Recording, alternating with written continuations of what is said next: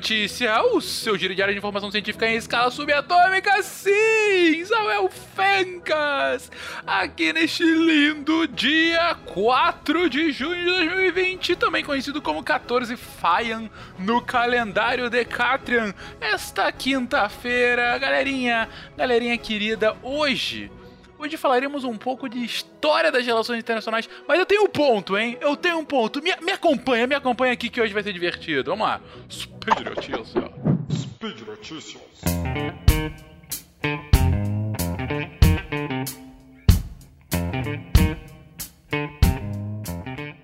Gente, é o seguinte. Como vocês puderam ter visto nos, nas últimas semanas, naquela reunião ministerial um tanto quanto comentada eh, por todo o Brasil, o nosso chanceler Ernesto Araújo, é, há tantas, ele comenta que o Brasil hoje estaria numa posição para que depois dessa pandemia a gente poderia se juntar com mais uns quatro ou cinco países e rediscutir o poder, a geopolítica no mundo. Não foi exatamente com essas palavras, mas foi essa intenção.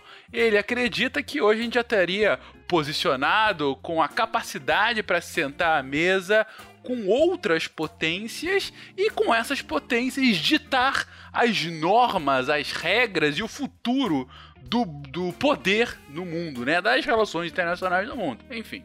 Ainda que eu discorde radicalmente dessa visão dele, é, isso me atentou o fato de que, de fato, a gente tem, em várias situações da história, um momento em que as grandes potências se sentam para organizar a casa, para começar a discutir agora, o que a gente vai fazer no futuro.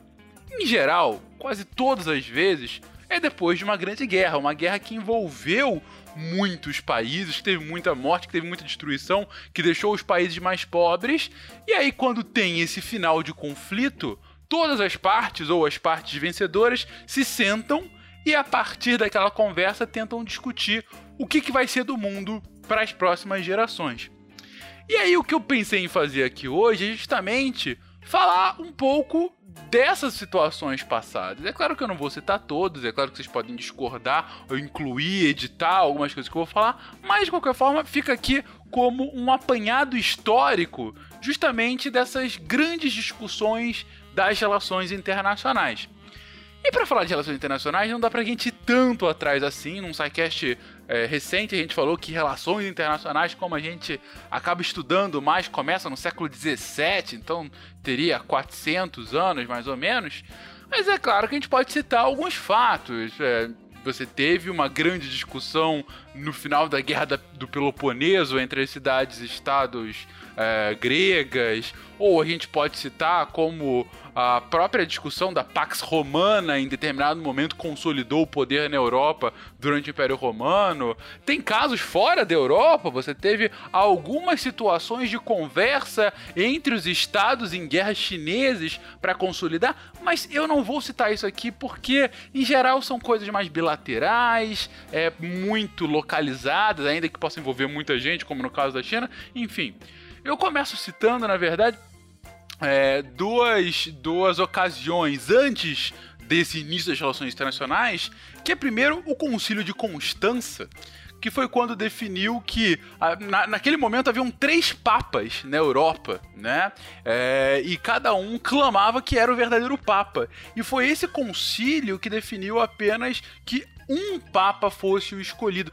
E por que isso é tão importante? Porque naquele momento histórico, a gente está falando aí do início do século XV, é, a gente estava vendo, estava vivendo na Europa o que chama do, do grande cisma do Ocidente, né? Quando você começa a ter a separação dos ortodoxos, dos católicos ortodoxos, com os católicos, que depois vão continuar os apostólicos romanos e depois todos os, os outros protestantes, né, que vêm nos séculos posteriores. E isso, o Concílio de Constança, ele dá um fôlego a mais para a fé católica continuar prosperando na Europa naquele momento, no momento em que se consolida uh, o poder das, de dois dos primeiros países europeus, que é justamente Portugal e Espanha, dois países bastante católicos, né? Então, e o segundo momento que eu ia citar antes do início das relações eh, internacionais, a gente pode citar justamente o Tratado de Tordesilhas, né? Que é um, que é uma, na verdade, uma série de tratados que você tem no final do século XV início do século XVI, uh, mas esse em específico eu cito, claro, porque tem um, um impacto pra gente, que é o impacto que define que parte do Brasil era de Portugal e daí vem a colonização portuguesa a partir daí. Mas se parar pra pensar, foi um tratado em que, sim, foi bilateral, foram dois países só, né? Já quase estados é, formados, eles definem com a intervenção papal, né, como mediador, mas definem basicamente qual seria a divisão do mundo a partir daquele momento. Então, sim, foi uma conversa que é, decidiu-se qual seria o futuro do mundo a partir daí, né? Aí dando um pouquinho, um salto um pouco maior, a gente chega justamente no início das relações internacionais como a gente conhece, né? A gente citou recentemente no episódio do SciCast que a gente tem a Guerra dos 30 Anos, que vai até 1648, e você tem a Paz de Westfália. A Paz de Westfália ela é muito importante uh, e é de fato um marco para as relações internacionais, porque é, é, é, você tem ao mesmo tempo uma separação mais clara entre o Estado e a religião, ainda que a religião tivesse um poder ainda muito grande, muito maior do que tem hoje uh, para a política, é, mas é uma primeira religião, uma primeira separação uh, muito clara. Você tem uh, um estabelecimento bem claro do que é soberania, que o príncipe, o soberano, ele pode escolher a forma como vai professar a sua fé dentro do seu território, nenhum outro pode mudar externamente isso.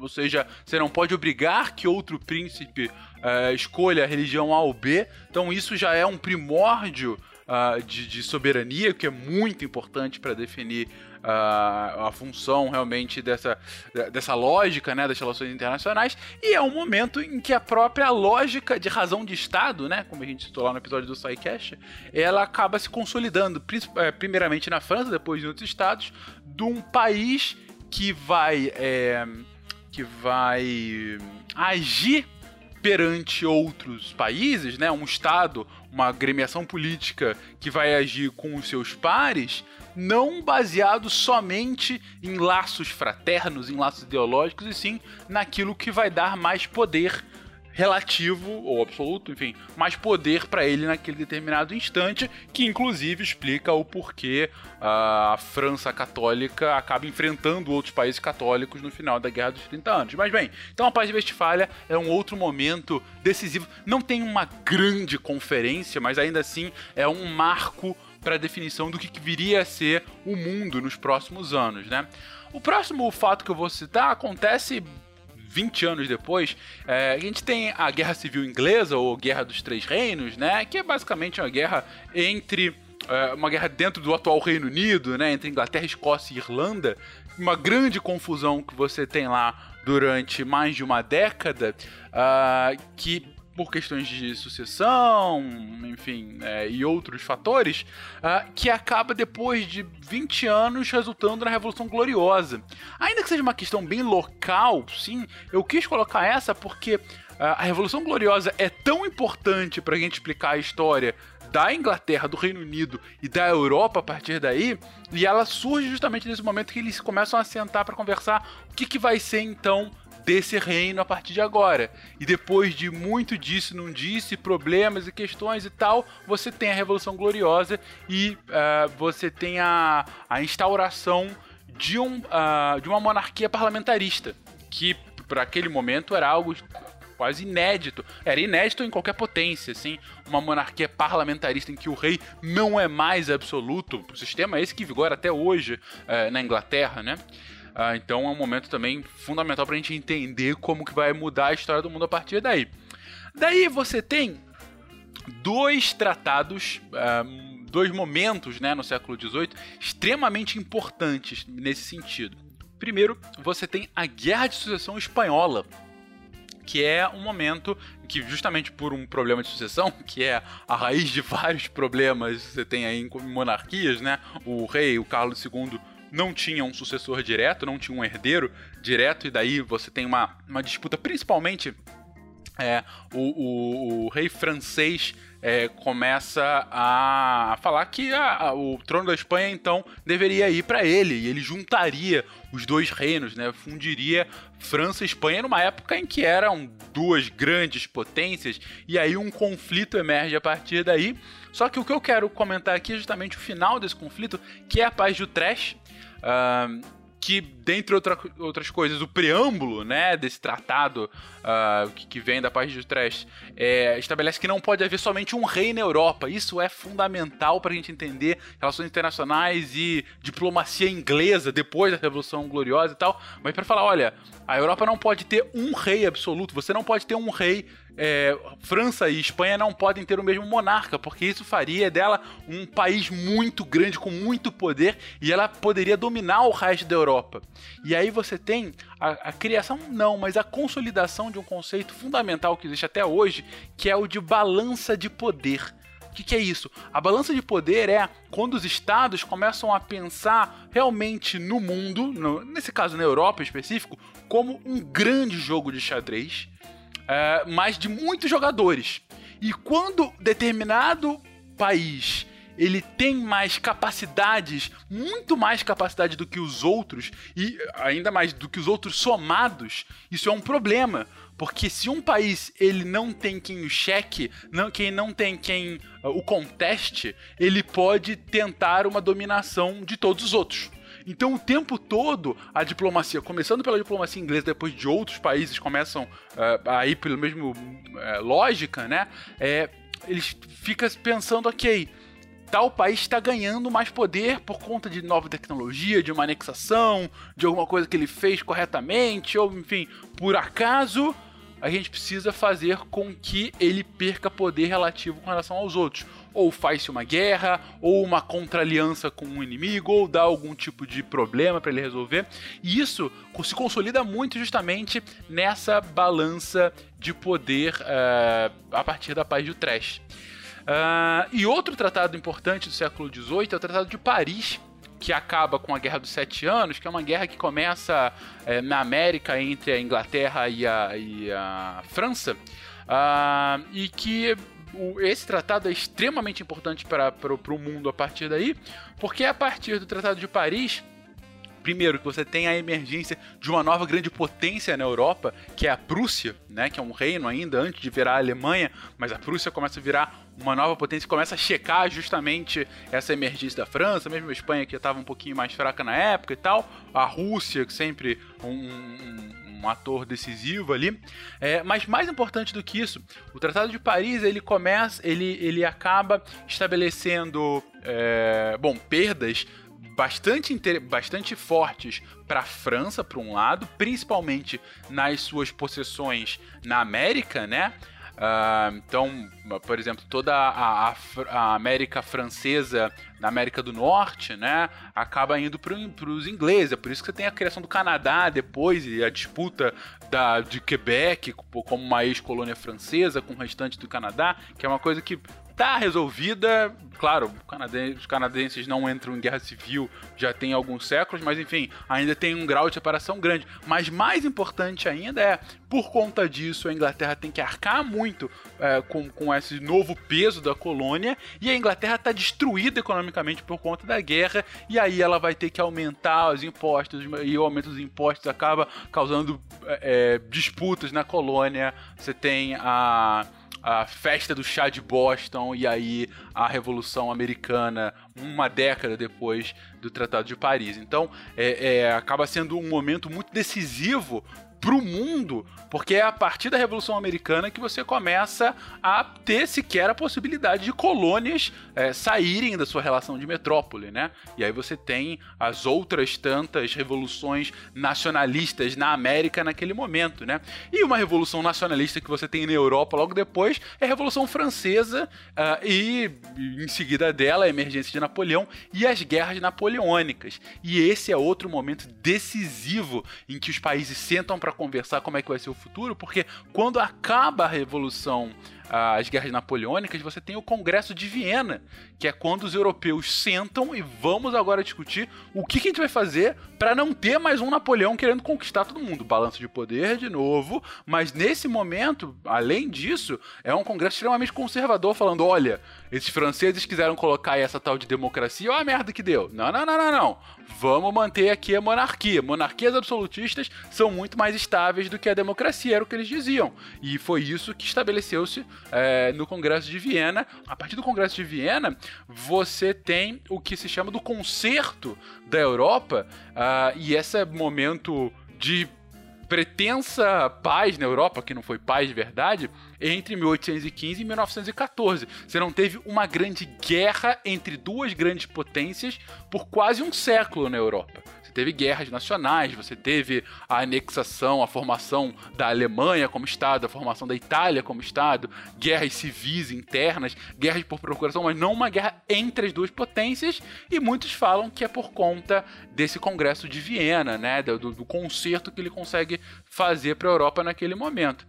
É, e também, posteriormente, pelo Congresso de Berlim, que acontece justamente depois é, da formação desses estados, que é importante porque o Congresso de Berlim acontece lá em 1870 e pouco, é, é, ele, é, ele é fundamental porque ele consolida o imperialismo, né? ou seja, esses estados nacionais europeus começam a dividir, principalmente a África, um pouco da Ásia, a América já está mais independente, mas principalmente a África e leste asiático. É, eles começam a decidir de quem, perte quem pertencia a quem naquele momento, né? É nesse momento que tem aquelas separações do, dos estados africanos com linhas e, sabe, é, retas e tudo mais, vem, começa nesse momento histórico, né?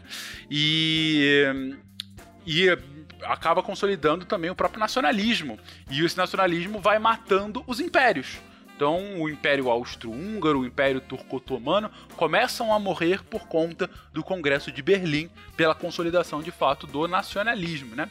E a partir daí você tem talvez os dois momentos históricos mais famosos, né? Mas que ainda assim é muito relevante lembrar aqui, que é o final da Primeira Guerra Mundial, quando você tem a Conferência de Paris e posteriormente o Tratado de Versalhes, né, que acaba definindo o final da guerra, acaba definindo que a culpa da Primeira Guerra foi a Alemanha e aí é, todas as consequências que você tem aí até para a emergência do, do, Partido Nazista uma década depois, acaba definindo é, também a criação posteriormente a adoção dos 14 pontos de Wilson e a criação da Liga das Nações, né, a primeira organização de fato uh, internacional como uma forma de impedir que houvesse uma nova guerra causada por acaso, né? Como se dizia, uma guerra que foi com gatilhos de, de alianças secretas. Não, agora as relações internacionais serão públicas para não ter mais alianças secretas. Uh, e aí você tem o último grande momento em que os atores sentam para conversar, é o final da Segunda Guerra Mundial. A Liga das Nações não impediu que, isso, que uma nova guerra acontecesse, porque foi uma guerra intencional, né? Uh, mas no final da Segunda Guerra você tem ali vários encontros para, ok, como é que a gente vai fazer para reorganizar o mundo e impedir que um outro Hitler apareça? Então você tem toda a Carta do Atlântico de 1941, as conferências dentre outras, mas principalmente de Alta e de Potsdam, que definem é, como que a, a, principalmente a Europa vai ser organizada, a quem pertenceria a Alemanha, né, depois da guerra e tudo mais, e ao mesmo tempo você tem a conferência de Bretton Woods, que acaba discutindo como é que vai ser uh, o padrão econômico internacional, que os países precisam se organizar economicamente para que você não tenha mais uma grande depressão e a partir dessa grande depressão a emergência de uma potência nacionalista que queira destruir todo mundo. E é claro que a gente não pode esquecer também que é a partir dessas conferências e tal que você tem a criação das Nações Unidas em 1948 e Conselho de Segurança e tudo mais. A gente tem um sidecast específico das Nações Unidas que a gente conta esse, esse histórico e como, como a ONU funciona. Bom, Desde então a gente não tem uma grande conferência, um grande encontro, esse sentar na mesa como o ministro Ernesto Araújo está sugerindo. Né? Você tem, claro, grandes conferências internacionais, além das discussões na ONU, tanto no Conselho de Segurança como ah, na, na Assembleia Geral, né? uma coisa mais democrática. Você tem as reuniões da OTAN, ah, você tinha as reuniões do Pacto de Varsóvia. É, mais recentemente, mesmo com, com o fim da, da Guerra Fria, você pode citar aí o G7, ou G20, ah, reuniões temáticas globais, mas nenhuma para de fato. De, ah, você pode citar, inclusive, a, a, a, a OMC, a Organização Mundial do Comércio, e as suas rodadas de, de negociação para tentar discutir um padrão de comércio global, mas ainda assim não está consolidado, né? Como é, é, difícil citar, claro que ainda, mas a gente está escrevendo a história agora, é, mas é difícil citar alguma grande conferência nesse nível. Até porque, desde a Segunda Guerra, a gente não tem uma guerra em escala global entre duas grandes potências e espero eu que não tenhamos. É, mas, de fato, o pós-pandemia pode trazer, certamente vai trazer uma nova dinâmica econômica e, consequentemente, de poder global. Uh, e talvez haja realmente uma oportunidade de se sentar à mesa e conversar, ok, o que a gente vai querer do mundo a partir de agora. Agora, quem vai sentar e o que vai ser discutido, aí já são outros 500. Mas, se você quiser se sentar à mesa de negociação, hoje você tem que falar a língua franca do mundo, que é o inglês. E agora a gente faz o nosso jabá esperto do nosso patrocinador aqui que está conosco no Speed Notícia, o nosso querido Cambly. O Cambly que é esse curso de inglês maravilhoso que você tem, na verdade é mais que um curso de inglês, falar curso de inglês é diminuir o Cambly. O Cambly é um portal, é, uma, é uma, um método de aprendizado, é um local onde você pode ir e falar diretamente quando você quiser, na hora que você quiser, com professores, com professores nativos, para te dar aulas particulares online de inglês. Gente, eu já fiz algumas aulas, é muito bacana, é muito legal mesmo. Seja para você começar do zero, para você que é intermediário, você que já sabe bastante, quer ganhar fluência, tem todos os níveis, tem desde criança lá que podendo não crianças falando com você, você pode colocar crianças para conversar lá é, e ir aprendendo inglês. Estão disponíveis 24 horas por dia porque estão ao redor do mundo inteiro, é na hora que você quer, na hora que você pode, você paga quando você vai utilizar. Gente, é um negócio maravilhoso. Sério, você tem que falar, não, é, não só para ser diplomata, mas hoje inglês, língua franca, você tem que falar. O mundo exige, é importante para você, pro seu futuro profissional, pro seu futuro pessoal, inclusive, como diria Faustão, no pessoal, no profissional, enfim. Se você quiser isso, o Cambly pode te oferecer. Então vai lá, conheça Cambly, C-A-M-B-L-Y. Cambly, vai lá em cambly.com e claro, você, ouvinte do Spin de Notícia, pode colocar o nosso código fenomenal Spin de Notícia, tudo juntinho para você ganhar alguns minutos grátis para conhecer essa plataforma linda. Cambly, muito obrigado por esse apoio. E você, querido ouvinte, muito obrigado por nos ouvir aqui todo santo dia e agora ouvindo um pouquinho sobre a história das relações internacionais. Então, para você, eu lhe dou um beijo e até semana que vem. Não, mentira, até amanhã aqui. Tchau, tchau.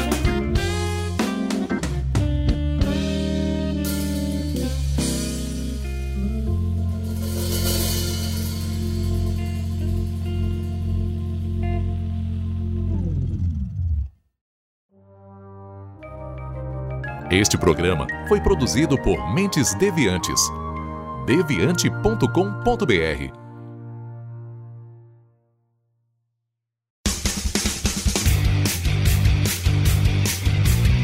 Cortes, edição de podcast.